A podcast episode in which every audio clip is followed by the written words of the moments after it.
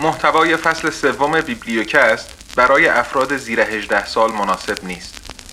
لطفا اگر همراه با شخص دیگه ای پادکست رو میشنوین به این نکته توجه داشته باشین.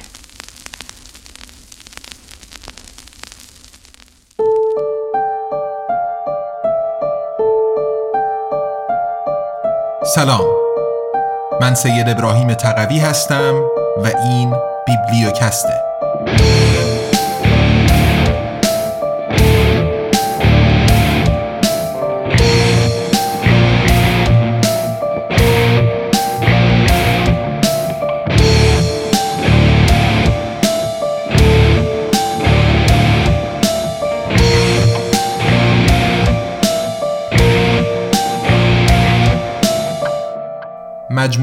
چهار فصل جلد نخست بهار. نوشته احمد رضایی با صدای سید ابراهیم تقوی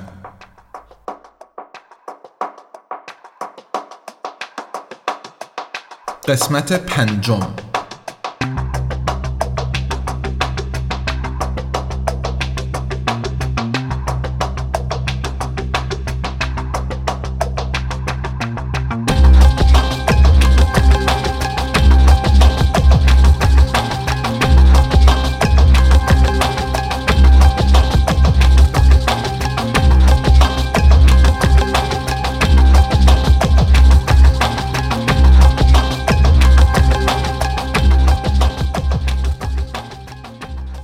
فصل نهم خودهمانندی بازگشتی حلقوی.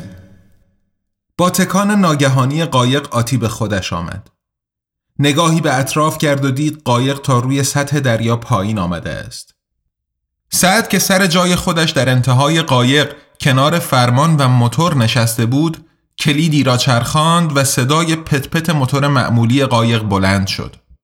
قایق که تا به حال با سرعتی ثابت، پایدار و بیتکان می‌رفت به تکان خوردن و جنبیدن افتاد.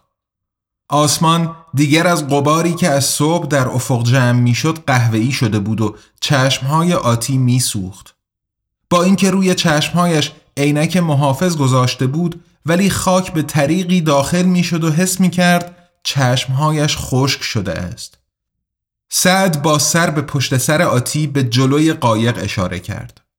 آتی برگشت و در هوای خاکی و زرد رنگ از قباری که تمام دنیا را گرفته بود پرهیب عظیمی را تشخیص داد که تا آسمان بالا رفته بود. به سمت یکی از سکوهای متروک استخراج نفت از دریا می رفتند. سعد به اهرمی تکانی داد و قایق سرعت گرفت. به اندازه سرعتش روی باله های تیغ مانند نبود ولی آنقدر سریع می‌رفت که در کمتر از پنج دقیقه عظمت سیاه و تیره سکو از میان قبار بیرون آمد و نیمی از افق جنوب را گرفت. قایق نزدیکتر که شد انگار تمام دنیا همین سکوی حفاری قدیمی با دکلهای بلند و زنگ زدهش بود. قایق را به اسکلهی شناور در کنار یکی از پایه های سکو بستند و از نردبانی زنگ زده و مرتوب بالا رفتند. بالاخره نفس نفس زنان روی سطح سکو ایستادند. ساکت بود. سکوت مرگ. سکوت پایان دورانی افسانه ای. اینقدر ساکت که انگار دنیا نمی‌خواهد ازای پایان نفت را به یاد بیاورد. صد سکوت را شکست. این سکو 25 متر از سطح دریا فاصله داره. یکی از سکوهای معمولی بوده. آتی سر تکان داد. حرفی نداشت. سکوت خفهش کرده بود. قبلا تصویر سکوهای استخراج نفت را در کتابهای درسیشان دیده بود.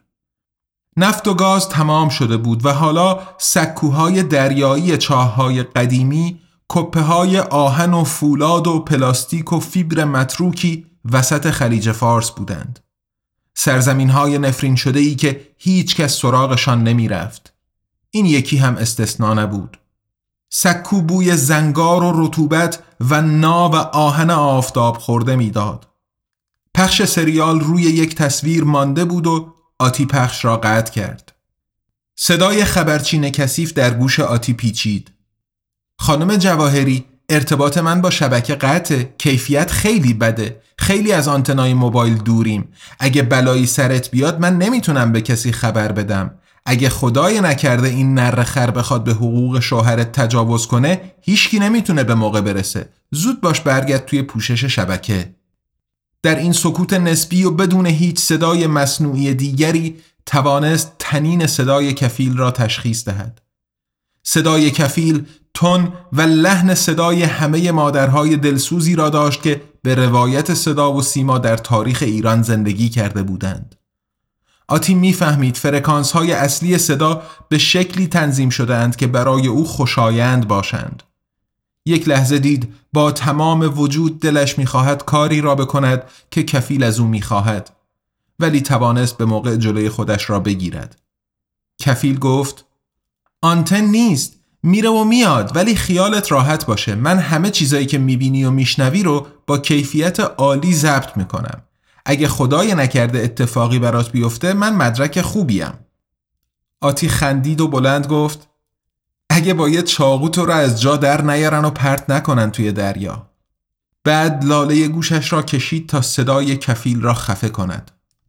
سعد از دریا به سمت آتی برگشت و با چشمهایش پرسشی بی کلام را حواله او کرد آتی هایش را بالا انداخت ساکی را که آورده بود برداشت و به سمت اولین در جلوی چشمش به راه افتاد.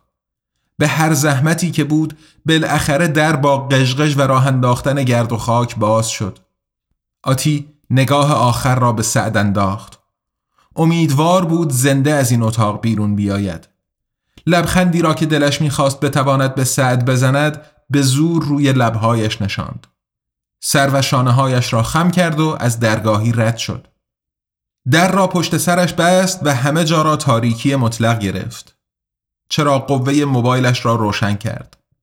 صفحه موبایل دیگر حد اقل آنتن را نشان نمی‌داد. کاملا قطع شده بود. با لمس زبان منوی کفیل را آورد و دید کفیل هم کاملا از شبکه قطع شده است. لبخندی به خودش زد. خم شد و ساک را زمین گذاشت و کنارش زانو زد. آن را باز کرد و اول چراغ اضطراری دینا را بیرون کشید و روشن کرد. داخل اتاق فلزی از نوری سفید پر شد. تجهیزاتی روی دیوار بود که داد می‌زد فقط بدنشان باقی مانده است. بازمانده های میزی شیشه‌ای با چند مبل اداری پوسیده به چشمش رسید. بلند شد. چراغ را برداشت و با ساک به سمت میز رفت. توری زیر شیشه سالم بود و خورده های شیشه را سر جایش نگه داشته بود. می‌شد از میز استفاده کرد. روی یکی از ها نشست و چراغ را وسط میز گذاشت. بعد چیزهای داخل ساک را بیرون ریخت. صفحه کلید کروپای ام که سامیا قاچاقی با خود آورده بود و بعدها به آتی داده بود که بتواند برنامه نویسی یاد بگیرد سیم رابطی که 100 دلار برایش آب خورده بود و لوله پارچه‌ای کوچکی که آتی آن را روی میز پهن کرد. داخل لوله یک تیغ جراحی، یک سوزن خمیده و نخ بخیه بود. خودکار و پنس و بسته های پنبه الکلی و گاز و باند استریل و چند قلم جنس دیگر را هم از ساک خالی کرد. آتی یکی از بسته های پنبه الکلی را باز کرد و با پنبه پشت مچ راستش را در محل نصب تراشه واسط پاک کرد. بعد تیغ دست بلند را برداشت و بین انگشتهایش گرفت و لبه براغش را با تحسین تماشا کرد. صدای کفیل در گوشش پیچید. چی کار می‌کنی خانم جواهری؟ و رفتن با تراشه های دولت الکترونیک ممنوعه جرمش خیلی سنگینه تا آخر عمر میری زندان وزارت کشور میاد سراغت آتی رو به هوا گفت کی می‌خواد بهشون خبر بده جند خانم من دارم همه چیزو ضبط می‌کنم. مگه بهت نگفتم؟ وقتی به شبکه وصل بشیم همه چیزو میفرستم برای پشتیبانت. آتی دوباره با صدا خندید و بعد گفت اگه حافظتو پاک کنم چطوری می‌خوای خبر من رو ببری؟ کفیل تند گفت نمی‌تونی سوادشو نداری بلد نیستی. آتی تیغ را کنار گذاشت و گفت خب شاید بد نباشه قبل از اینکه خاموشت کنم برات چند تا قصه بگم. شاید توی اون هوشیاری مصنوعی کثیفت اینقدر وجود باشه که کمی بترسی. خودکار را برداشت و محل تقریبی تراشه واسط را روی مچ دستش علامت گذاشت. بعد پنبه را دوباره برداشت و پشت مچ دستش را دوباره تمیز کرد. در همین حال گفت خب خوبه بدونی من خودم یاد گرفتم با برنامه چینیا ور برم. تیغ را برداشت. خوبه بدونی سامیا سامیا رو که می‌شناسی. منتظر شد. وقتی جوابی نیامد ادامه داد به شبکه دسترسی نداری نه؟ کفیل با لحنی که به نظر آتی شبیه لحن خونسرد بازجوهای داخل فیلم ها بود گفت به شبکه احتیاجی نیست. توی پرونده‌ای که من دارم اسمش هست. سامیا سمپات تو در گروه ضد انقلاب بود. خلاصه پروندهش رو دارم. آتی گفت چقدر دوست داشتم می‌تونستی درد بکشی آشغال. نوک تیغ را روی مچش گذاشت و آرام کشید. چقدر خوب بود می‌تونستی درد بکشی. ولی نه سمپات نبود. اصلا سمپات چیه؟ سامیا معلم من بود توی مدرسه. سامیا دانشمند جامعه شناس بود. بلد بود برای تحلیل اطلاعات برنامه بنویسه. کفیل با حالتی از خود راضی گفت توی پروندهش نبود. اگر توی پروندهش ذکر کرده بودن هیچ وقت پاش زنده به ایران نمی رسید کسی که خارج از ایران برنامه نویسی یاد گرفته باشه حتما جاسوسه. برنامه نویسی فقط توی دبیرستان های حلقه ها مجازه. آتی گفت آره بی شرف بلد بود. وقتی رفت وقتی رفت که شاید فرار کنه کتابهاش رو برای من گذاشت. منم یاد گرفتم. کفیل گفت هر چی می‌خوای بلد باش. بدون تجهیزات که نمی‌تونی به من وصل بشی. آتی گفت تجهیزات رو هم دارم. بیا این سیم رابط. و سیم صد دلاری را جلوی چشم خودش گرفت. بعد گفت اینم صفحه کلید سامیا که برای من گذاشت. و نگاهش را به صفحه کلید دوخت. بعد اسپری بیهسی را از ساک درآورد و روی مچ دستش پاشید. کفیل گفت این که صفحه کلیده به دردم نمی‌خوره. آتی پوزخندی زد. دریچه ای را زیر صفحه کلید باز کرد و مدارهای پیچیده درون آن را با دقت نگاه کرد تا کفیل هم ببیند. بعد گفت خوب نگاه کن. این همه سال نفهمیدین که داخل این صفحه کلید یک کامپیوتر بوده. توی حافظه همین کامپیوتری که هیچ کدومتون نفهمیدین کامپیوتر پر از کتاب آموزشیه. حتی اسم هم داره. بهش میگم خوابگرد. کفیل نوشت خبرچین کثیف. تشخیص جنس لیست غیرقابل خرید و فروش اولویت یک. کامپیوتر همراه. اعلام به مراجع غذایی و داخل گوش آتی گفت اینا غیرقانونیه. میری زندان. همزمان هم شدیدترین شوکی را که آتی به خاطر داشت به جانش انداخت اما آتی اهمیت نداد. پوزخندی زد و گفت دوباره می‌پرسم. کی می‌خواد راپورت من رو رد کنه؟ تو؟ بالاخره تیغ را درون پوستش فرو کرد و خط عمیق قاطعی کشید. دندانهایش را به هم فشرد. کسکش! هنوز اثر نکرده. اینم چینیه. کفیل برایش نوشت خبرچین کثیف. فحش دادن جریمه دارد. آتی نیشتر دیگری به زخم زد و گفت حافظت هم دستکاری می‌کنم که وقتی بیدار شدی فکر کنی update شدی. شکاف را بزرگتر کرد و از هر دو طرف جر داد تا تراشه را دید. با دقت و قاطعیت پوست و گوشت روی تراشه را برگرداند. کفیل گفت چی کار می‌کنی جواهری؟ دیوونه ای؟ فکر کردی می‌تونی در بری؟ سیم را برداشت. یک سر آن را به خوابگرد وصل کرد. خوابگرد را روشن کرد تا صدای اتصال سیم به آن بلند شد. بعد نفس نفس زنان از درد گفت می‌دونی چیه؟ من جلوی چشم کور تو اصلا با چشمای تو برنامه نویسی یاد گرفتم. کفیل چیزی نگفت. آتی سر دیگر سیم را به دست گرفت و سیمهای ریز براقی را دید که از آنها بیرون زده بودند. آن را روی زخم گذاشت و از درد ناگهانی و سوزش صورت در هم کشید. از نوک سیمهای ریز براق پروبهای جوینده ریزی بیرون آمدند که سر هر کدام سوسمارکی گزنده داشت. پروبها در جستجوی پایه های آزاد تراشه واسط به جان گوشت باز دست آتی افتادند و درونش فرو رفتند. آتی از لای دندانهایش گفت سامیا تصویر خوابگرد و انداخته بود روی فید تو. بدون اینکه بفهمی برای من جای مانیتور کامپیوتر بودی. کفیل چیزی نگفت. از خوابگرد چند صدای دلنگ دلنگ آمد. وقتی آتی تصویر خوابگرد را روی خروجی بینایی کفیل انداخت فهمید علامت وصل شدن سوسمارک ها به پایه های تراشه واسط دولت الکترونیک بودند. داخل چشم های آتی تبدیل به مانیتوری شده بود که صفحه تصویر خوابگرد را نشان می‌داد. خوابگرد برنامه راهنداز کابل برنامه ریز را شناخت و اجرا کرد. کابل برنامه ریز هم تراشه واسط و تراشه دولت الکترونیک آتی را شناخت و کنترل آنها را به دست گرفت. روی صفحه تصویری که آتی درون چشمهایش می‌دید دکمه سرخ خودنمایی می کرد. آتی نفسش را حبس کرد و دکمه را زد. همه چیزهایی که تراشه روی اعصاب حسیش میریخت قطع شد. تراشه روی پایه مخچه نشسته بود و واقعیت افزوده خودش را به واقعیتی که چشم می‌دید و گوش میشنید اضافه می کرد. نرم افزار کفیل روی تراشه بعد از ده سال از زمان نصب برای اولین بار بدون برنامه فریز شد.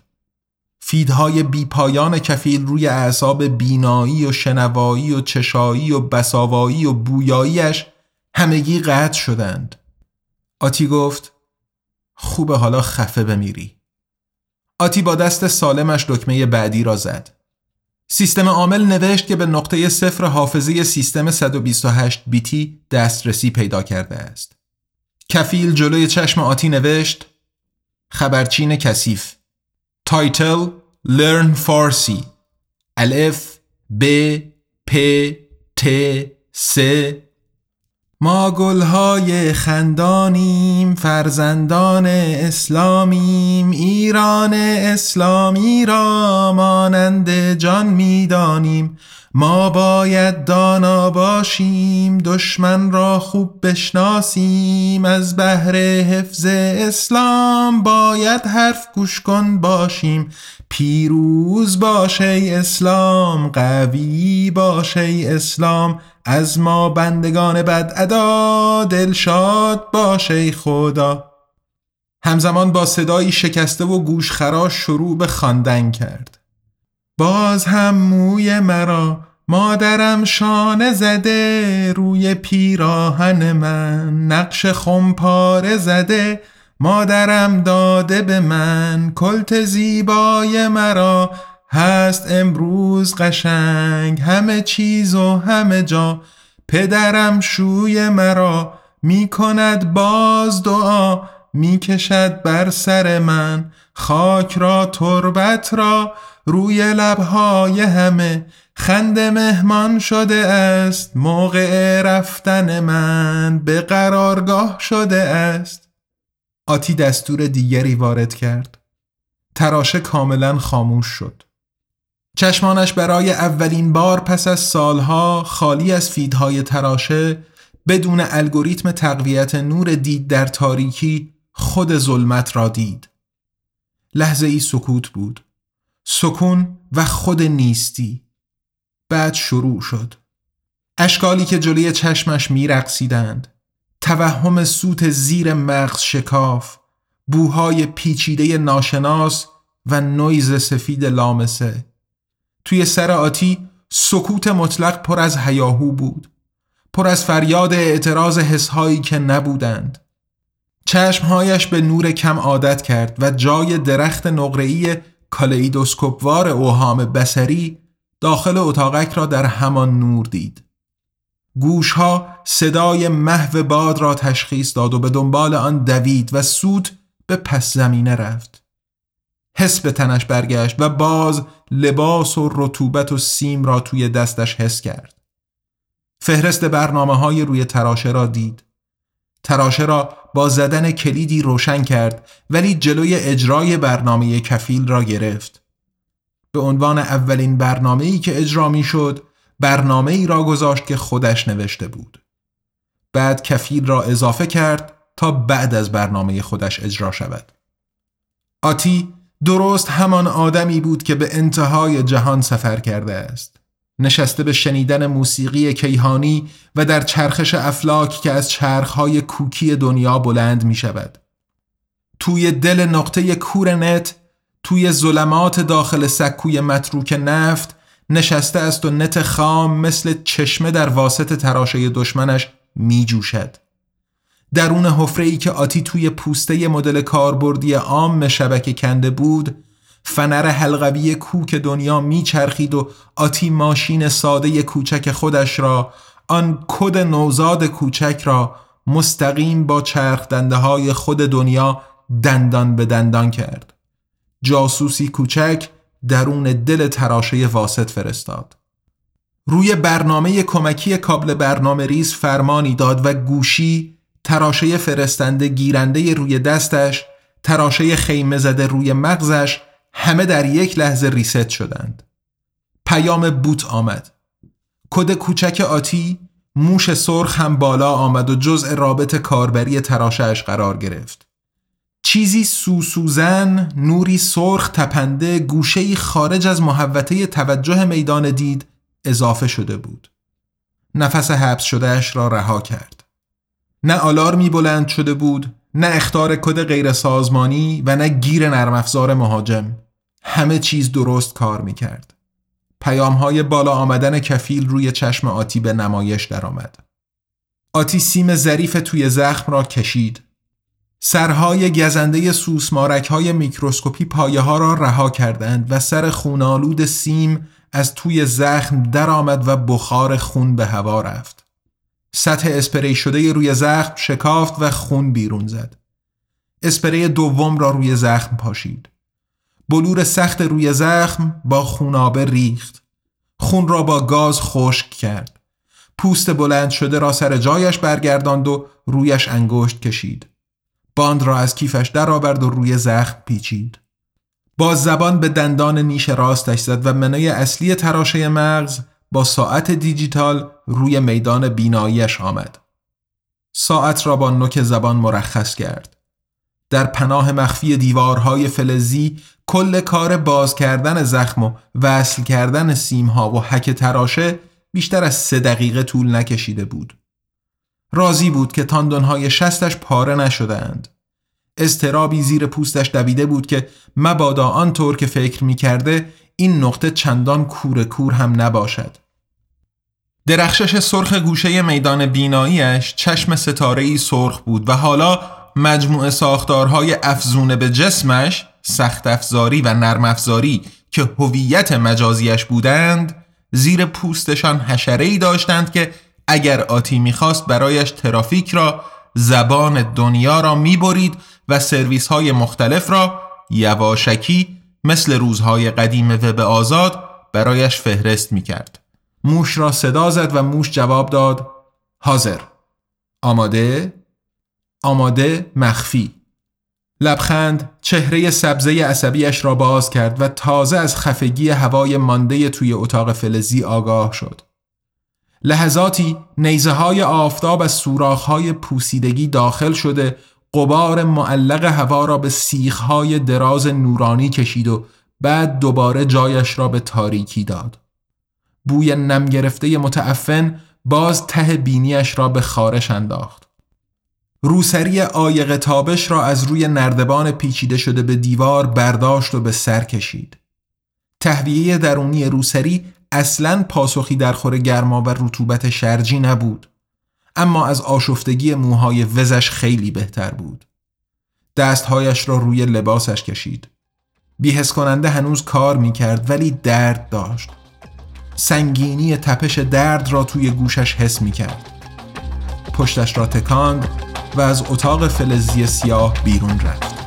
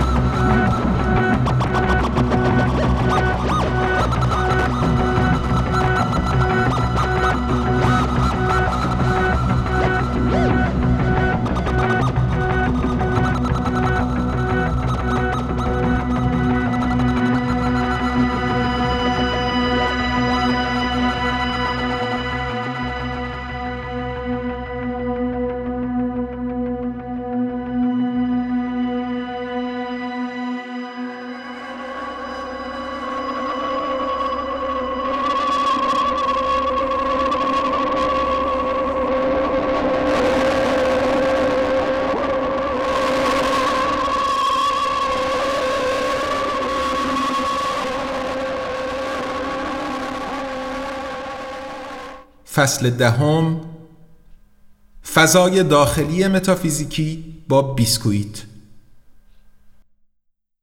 چشم آبی نظر قربانی آویخته جلوی قایق حسن لای انگشت های باد میچرخید و روی بدنه فلزی سیاه قایق درست روی نوشته انا تعبان من هواک زد گرفته بود. قایق ها روی پاهای تیزشان که شکنجه تن آب خلیج بود بی صدا در کنار هم آرایشی شبیه عدد هشت فارسی ساخته و با سرعت به سمت شمال سینه آب را می شکافتند. مسون از هر موج زمینی شمال درون موجبر اتمسفری شرجی که امواج الکترومغناطیس جنوب را با خود می آورد پیچیده در اقلیمی از خاک معلق و شنهای ریزان صحراهای عربی و بیابانهای شمال خلیج حسن در دریایی از حسهای خود قوتور بود خاک همه جا بود. خاک لای فلسک های ریز فولیکل های مو هم رفته بود. مجه هایش خاکی بود.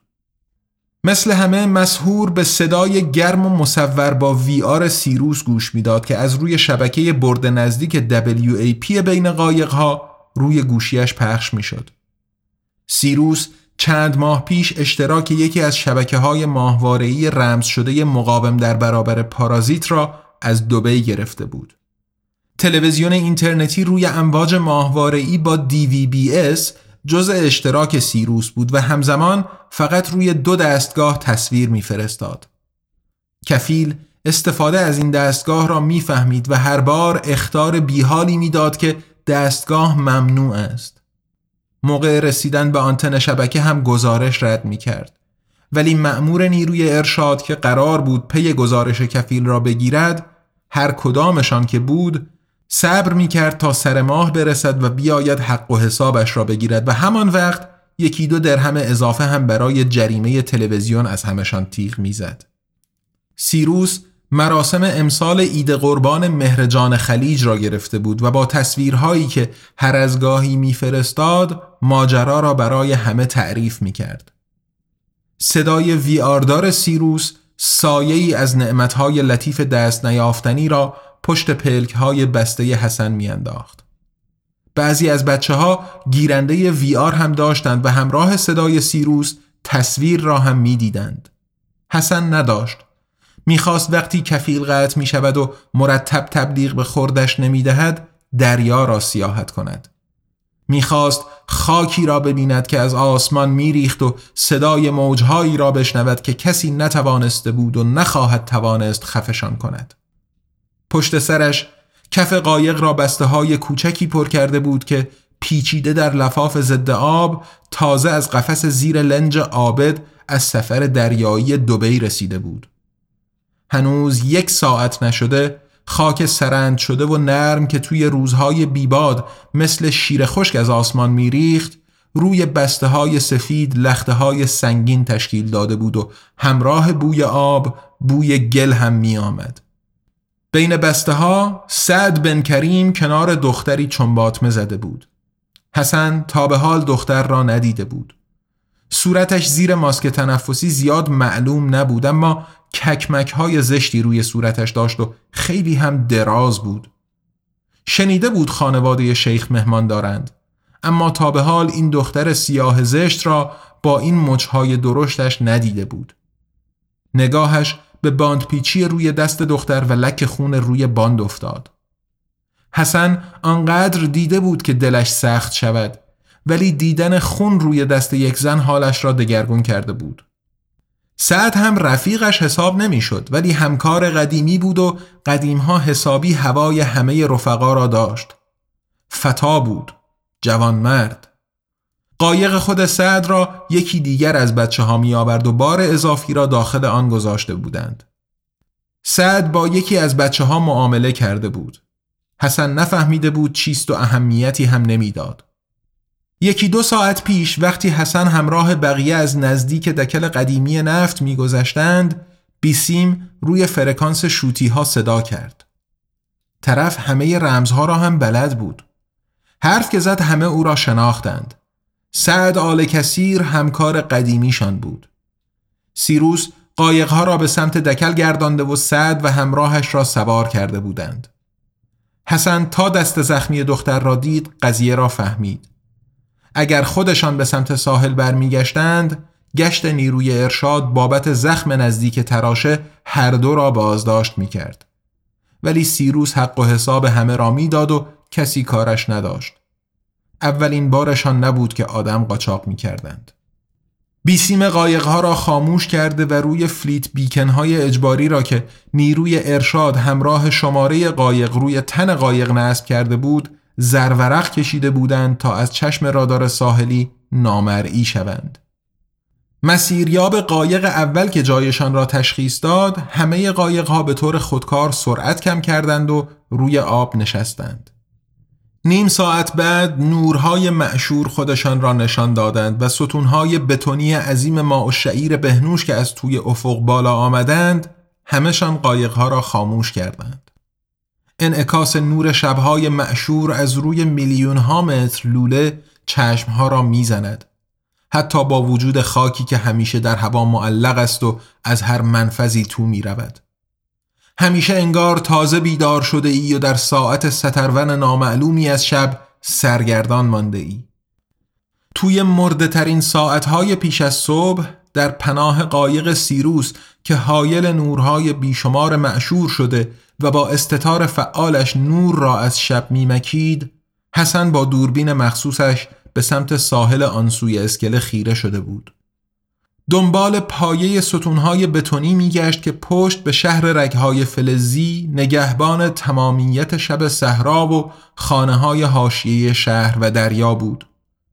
پیشتر تا قاب فلزی دور تابلوهای تعاملی بالای ستونها را دزدیده بودند و ستونهای بلند پهن به جامانده بدون رگهای الکتریکی درونشان تنها اجساد مغروق سنگینی بیجان بودند.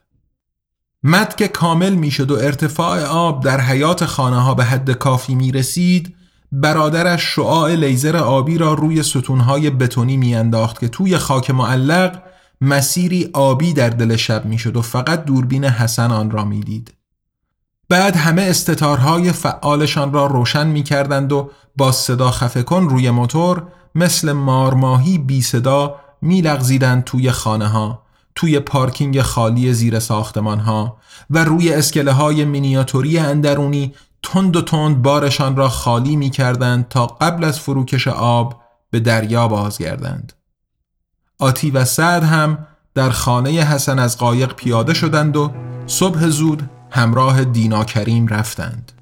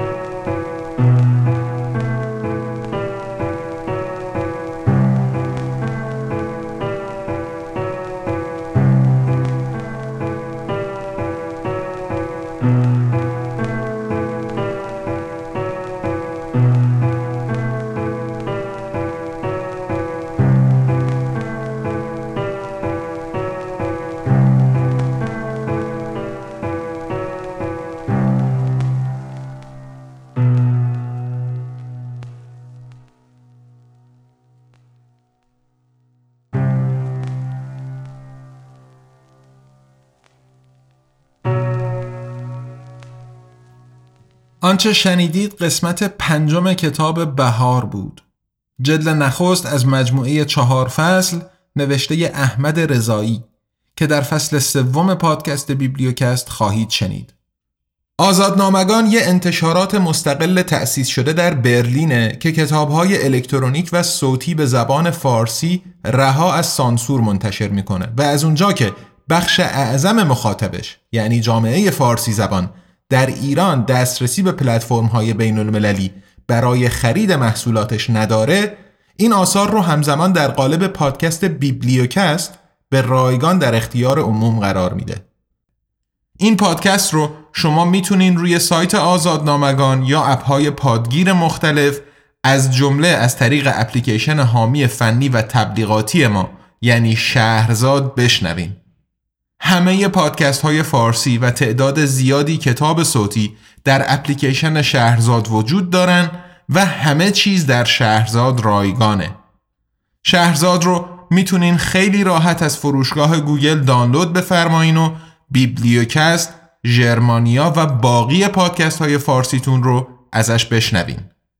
اگر خودتون هم قصد تولید محتوای پادکست یا کتاب صوتی داشتین، همکاری با بچه های پر انرژی و خلاق شهرزاد رو به شما هم پیشنهاد می‌کنم. دو کتاب قبلی آزادنامگان یعنی QualityLand نوشته مارک اووه کلینگ و ابرقدرت ریاکار نوشته میشایل لودرز در پلتفرم های مختلف منتشر شدند. نسخه های الکترونیک و صوتی بهار هم به محض آماده شدن برای فروش عرضه خواهند شد و ما شما رو در جریان انتشارشون قرار خواهیم داد. اما ادامه کار آزادنامگان و بیبلیوکست در گروه همراهی و حمایت شماست. ما خیلی خوشحال میشیم اگر شما آزادنامگان رو در شبکه های اجتماعی دنبال بفرمایین و ما رو به دوستان و آشنایانتون هم معرفی کنین. برای حمایت مالی از آزادنامگان هم می‌تونین از لینک های هامی باش، PayPal یا SubscribeStar که در توضیحات پادکست قرار داده شدن استفاده بفرمایید.